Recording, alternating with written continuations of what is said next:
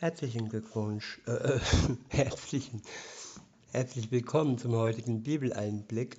Herzlichen Glückwunsch für alle die, die heute Geburtstag haben, weiß ich ja nicht. okay, heute lese ich euch ein Kapitel aus dem ersten der Chroniken vor. Das ist ein Buch aus dem Alten Testament. Ich verwende die Übersetzung Neues Leben diesmal. Wie gesagt, das 16. Kapitel. Ich beginne bei Vers 1. Dort heißt es, die Lade Gottes wurde in das Zelt gebracht, das David eigens hatte errichten lassen und dort in die Mitte gestellt. Dann brachten sie Gott Brand- und Friedensopfer dar. Danach segnete David das Volk im Namen des Herrn. Und er verteilte Geschenke an alle Israeliten, an jeden Mann, an jede Frau einen Laib Brot, einen Dattelkuchen und einen Rosinenkuchen. David wählte einige Leviten aus, die vor der Lade des Herrn dienen sollten, indem sie den Herrn, den Gott Israels, rühmten, preisen und loben. Ihr Leiter war Asaph und sein Stellvertreter Shecharia. Ihnen zur Seite stand Jaasiel, Shalmirarinot, Jehiel, Matida, Eliab, Benia, Obdedom und Jael. Sie spielten auf den Hafen und Zittern, und Asaph ließ die Zimbeln erklingen. Die Priester Benjaja und Jajasiel bliesen die ganze Zeit die Trompete vor der Bundeslade des Herrn. Ja, es gab damals schon Feste, Feste für Gott und so gibt es heute auch noch Feste für Gott, auch wenn versucht wird, das eine oder andere Fest abzublasen, so war es dieses Jahr mit Ostern. Ähm, ja, aber im Herzen wird eigentlich nichts abgeblasen. Im Gegenteil, im Herzen kann man den Menschen ihren Glauben nicht ähm, absagen. Und David hat sich gefreut. Er hat für die Bundeslade, das ist so ein damaliges ähm, Objekt gewesen, um Gott anzubeten, ein sichtbares Objekt, nicht falsch zu verstehen mit einem Götzen, denn es ging da wirklich um Gott, den Vater. Und dafür hat er ein, ein Zelt gebaut. Später wurde, wurden, ich glaube, zwei Tempel gebaut. Und nachdem aber Jesus auf der Welt war, war kein Tempel mehr nötig und nicht einmal ein richtiges Kirchengebäude. Heute kann man sogar zu Hause in einer Hausgemeinde ähm, Gott loben und danken. Überall da, wo man gerade ist, ist auch er, wenn zwei oder drei in seinem Namen zusammenkommen und ihn anbeten. Der nächste Abschnitt ist überschrieben mit Davids Loblied. In Vers 7 steht, an jenem Tag beauftragte David zum ersten Mal Asaph und die anderen Leviten, den Herrn zu preisen.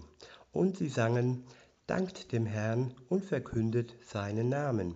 Erzählt allen Völkern von seinen Taten. Singt ihm und spielt ihm ein Lied zur Ehre. Erzählt von allen seinen Wundern. Freut euch über seinen heiligen Namen. Alle, die zum Herrn beteten, sollen, alle, die zum Herrn beten, sollen fröhlich sein.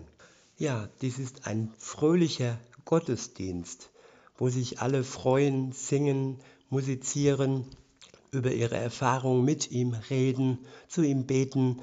Eine richtig coole Party, könnte man sagen, zu Ehren Gottes. In Vers 11 steht, sucht den Herrn und seine Macht sucht seine Gegenwart alle Zeit. Ich wiederhole, sucht den Herrn und seine Macht. Sucht seine Gegenwart alle Zeit. Ja, auf der Suche sind Menschen eigentlich, solange sie leben. Sie suchen und finden das ein oder andere, aber nicht alle suchen nach dem Herrn und nicht alle suchen nach seiner Macht. Es gibt wirklich sehr viele Mächte und sehr viele im Gänsefüßchen Herren und äh, ja, Götter in dieser Welt. Und das Angebot wird immer größer und wenn man die sogenannten großen Weltreligionen sich anschaut, äh, der Islam, der Buddhismus, wie sehr sie Zuwachs, an Zuwachs geraten, dann ist das doch ziemlich erstaunlich. Aber wer wirklich die Macht Gottes und sein Wesen, seine Liebe, seine Treue, seine Vergebung, seine Gnade, und ich könnte noch äh, stundenlang weiter so aufzählen, ja, wer dies je erlebt hat, der weiß, dass es einen Gott gibt, der uns wirklich glücklich machen kann und wirklich nur einen. Ich weiß, wovon ich rede. Ich war auch unterschiedlichst unterwegs. Ähm, ja, ich habe in der Psychologie äh, mich erkundigt, sag ich mal, bevor ich zum Glauben kam. Und äh, es gibt viele Lehren, die man als seine Religion ansehen kann. Und nun ja, dazu, dazu zähle ich auch die Psychologie. Das sind alles Lebensweisheiten im Gänsefüßchen. Aber für mich waren sie am Endeffekt nicht tragend. Ich bin immer mehr und mehr in ein tiefes Loch gerutscht, immer mehr und mehr in meine tiefe damalige, äh, in meinen tiefen damaligen Liebeskummer. Und als ich dann das Schild sah, das Plakat sah, worauf stand Mut zum Leben mit Jesus. Ab diesem Tag hat sich mein Leben wirklich schlagartig geändert. Nicht äh, von einem zum anderen, sondern Schritt für Schritt, aber trotzdem spürbar. Immer mehr Hoffnung hatte ich, immer mehr Freude und immer mehr Liebe von Gott in dem Loch, das da geklafft hat und das dieser Liebeskummer äh, aufgerissen hat. Aber ich bin abgeschweift, sorry. Es geht weiter mit Vers, ähm, oder ich wiederhole nochmal den Vers 11 und lese dann weiter. Sucht den Herrn und seine Macht, sucht seine Gegenwart alle Zeit. Ja, es geht nicht nur um seine Macht, es geht auch um seine Gegenwart. Es geht darum, das habe ich ja schon mal angerissen kurz vorhin, überall da, wo wir sind und zu ihm sprechen, befinden wir uns in seiner Gegenwart. Er ist mit uns und er ist gegenwärtig. Das ist ein Glaube, der sich festigt und den ihr euch schenken lassen könnt. Jetzt geht es weiter mit Vers 12 und folgende. Dort steht, denkt an seine mächtigen Taten, an seine Wunder und Urteile, die er fällt. Ihr Nachkommen Israels, seines Dieners, ihr Nachkommen Jakobs, sein Aus, seine Auserwählten. Er ist der Herr, unser Gott, dessen Urteil sich über die ganze Erde erstreckt, dessen Urteile sich über die ganze Erde erstrecken. Ja, er ist ein Herr, er ist der Gott der Erde. Und ich würde sogar noch weitergehen, er ist der Gott des Universums. Und er hat alles erschaffen und auch wenn es nicht immer so scheint, er ist gegenwärtig und er ähm, hat einen Blick auf die Welt, auf das Universum. Und er hat auch einen Plan. Also er ist nicht planlos und dieser Plan wird deutlich im Alten Testament, im Neuen Testament. Es ist praktisch ein Aneinanderreihen von wirklich fest ähm, gewollten Taten bis hin zum Kreuzestod Jesus das war auch im Plan Gottes mit einbegriffen. Und so geht es weiter. Nachdem Jesus in den Himmel zurückgefahren ist, heißt es noch lange nicht, dass sein Plan beendet ist. Nein, sein Plan geht Stück für Stück weiter, bis dass er dann bald wiederkommt. In Vers 15 heißt es, er steht zu seinem Bund, zu dem Versprechen, das er für tausend Tausende von Generationen äh, ausgesprochen hat. Diesen Bund schloss er mit Abraham und schwor Isaak den Eid. Jakob bestätigte er ihn als feste Ordnung. Ja, ganz Israel als ewig gültiges Bündnis. Das muss man sich mal wirklich ganz auf der Zunge vergehen lassen. Ganz Israel als ewig gültiges Bündnis. Dieses Bündnis zu seinem Volk, zu dem heutigen Israel, zu Jerusalem, zu dem ganzen Land. Dieses Bündnis ist ewig und kein Iran mit seiner Atombombe und keine Feinde, die Israel umringt. Niemand kann dieses Volk zerstören, denn Gott ist auf seiner Seite und sein Bund hält ewig. In Vers 18 heißt es, und sprach, ich will dir das Land Kanaan zum Erbe geben. Gott hat den Israeliten das Land, das sie jetzt in Anspruch genommen haben, als Erbe gegeben und nicht, wie ein SPD-Politiker sagte, sind sie eben nicht ein Apartheidsstaat, ein Unterdrückerstaat. Sie haben einfach ihr Erbe entgegengenommen und leben in ihrem Land, so wie die meisten anderen Menschen auch in ihrem Land leben. Und weiter heißt es in Vers 19, da sagte er, als sie noch wenige waren, eine kleine Schar in einem fremden Land. In Vers 20 heißt es, sie wanderten von Volk zu Volk und von einem Königreich zum anderen. Doch er ließ nicht zu, dass sie unterdrückt wurden. Und zu ihrer Hilfe warnte er die Könige. Rührt dieses Volk nicht an, das ich erwählt habe, und fügt meinen Propheten kein Leid zu. Die ganze Erde singe dem Herrn, verkündet täglich, dass er uns rettet, erzählt den Völkern von seinen Taten und sagt allen, welchen Wunder welche Wunder er tut. Denn der Herr ist groß und sehr zu loben. Mehr als andere, mehr als anderen Götter ist er zu fürchten. Die Götter anderer Völker sind nur Götzen. Der Herr aber hat den Himmel gemacht. Und hier steht auch eine ganz tiefe Wahrheit. Ähm, alle Götter, die Götter anderer Völker ähm, sind nur Götzen. Götzen, ein Götze ist ein Sinnbild für einen Gott. Es ist ein Stein, es ist ein körperliches äh, oder Konstrukt, es ist Fantasie, es ist äh, eine Fata Morgana.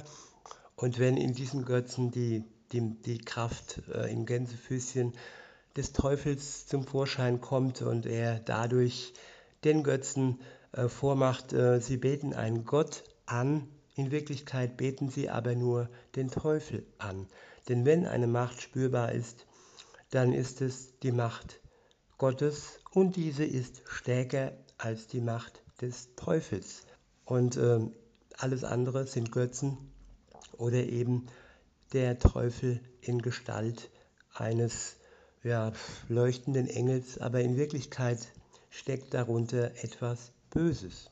So auch in der Esoterik und in vielen anderen ähm, Religionen, wo man sich äh, verfahren, verfangen kann. Ich wiederhole und fahre dann fort. Die Götter anderer Völker sind nur Götzen. Der Herr aber hat den Himmel gemacht. Ehre und Herrlichkeit umgeben ihn. Macht und Freude erfüllen seine Wohnung. Ihr Völker der Welt, gebt dem Herrn Ehre, unterstellt euch seiner Macht. Gebt dem Herrn die Ehre, die ihm zusteht. Und liebe Zuhörer, bevor ich weitergehe im Text, möchte ich euch äh, ein kleines Zeugnis geben, eine kleine Begebenheit geben. Ich lag heute Nacht wach im Bett und äh, war ein bisschen, ein bisschen ähm, unruhig und konnte nicht weiter schlafen. Und da bekam ich ein Wort und dieses Wort lautet, Ehre, wem Ehre gebührt, dir sei Ehre, alleine dir sei Ehre, dir meinem Gott. Es war praktisch das Wort, das ich dem entgegenstellte, was mich unruhig gemacht hat. Es war, ich will nicht sagen eine Waffe, aber es war ein, ein Gegenmittel gegen meine Unruhe. Und dieses Wort habe ich einfach so bekommen. Und es hat mir geholfen und es hat mir wirklich ähm, ausreichend Schlaf gegeben. Und das ist jetzt kein Zufall und auch nicht geplant. Das ist einfach, für mich ist es im Moment ein Wunder, wenn ich jetzt hier mit euch zusammen lesen darf in Vers 29, gebt dem Herrn die Ehre, die ihm zusteht. Und liebe Zuhörer, wenn ihr mit Gott unterwegs seid, dann werdet ihr solche für andere äh, Zufälle erleben, aber es ist eigentlich kein Zufall, es ist ein Wunder, es ist ein kleines Wunder im Leben eines Menschen wie du und ich, der mit Gott unterwegs ist. Und weiter geht's im Text. Bringt eure Opfer da und kommt vor sein Angesicht. Und mit Opfer ist, wie gesagt, auch ein Dankopfer gemeint. Opfer heißt, ich gebe etwas von mir ab und eben genau das, was jetzt im Moment wichtig ist. Wenn, es, wenn mein Geld mich blockiert, dann gebe ich den Großteil, den Großteil meines Geldes ab. Wenn ich erst noch jemand beerdigen muss, dann überlasse ich das anderen. und wenn ich dies oder jenes tun will, dann gebe ich davon ein Opfer ab und gebe mich so viel, äh, insofern Gott hin. Als lebendiges Opfer gebe ich mich ihm dar und komme vor sein Angesicht. Und dann beginnt das Leben mit Gott. Weiter heißt es, betet den Herrn in seiner heiligen Herrlichkeit an. Die ganze Erde soll vor ihm erbeben. Die Erde ist fest gegründet und kann nicht einstürzen. Der Himmel freut sich und die Erde jubelt. Erzählt allen Völkern, dass der Herr allein König ist. Das Meer und alles, was darin ist, soll seinen Ruhm verkünden. Die Felder und alles, was darauf wächst, und auch die Bäume des Waldes sollen sich vor dem Herrn freuen. Denn er kommt, um die Erde zu richten. Dank dem Herrn, denn er ist gut und seine Gnade bleibt ewig bestehen. Ruft laut, rette uns, Gott, unser Befreier. Sammle und rette uns aus den Völkern, damit wir deinen heiligen Namen preisen und uns freuen, dass wir dich loben können. Gelobt sei der Herr, der Gott Israels, bis in alle Ewigkeit. Und das ganze Volk rief Amen und lobte den Herrn. In diesem Sinne möchte ich es heute belassen und wünsche euch noch einen schönen Tag und sag bis denne.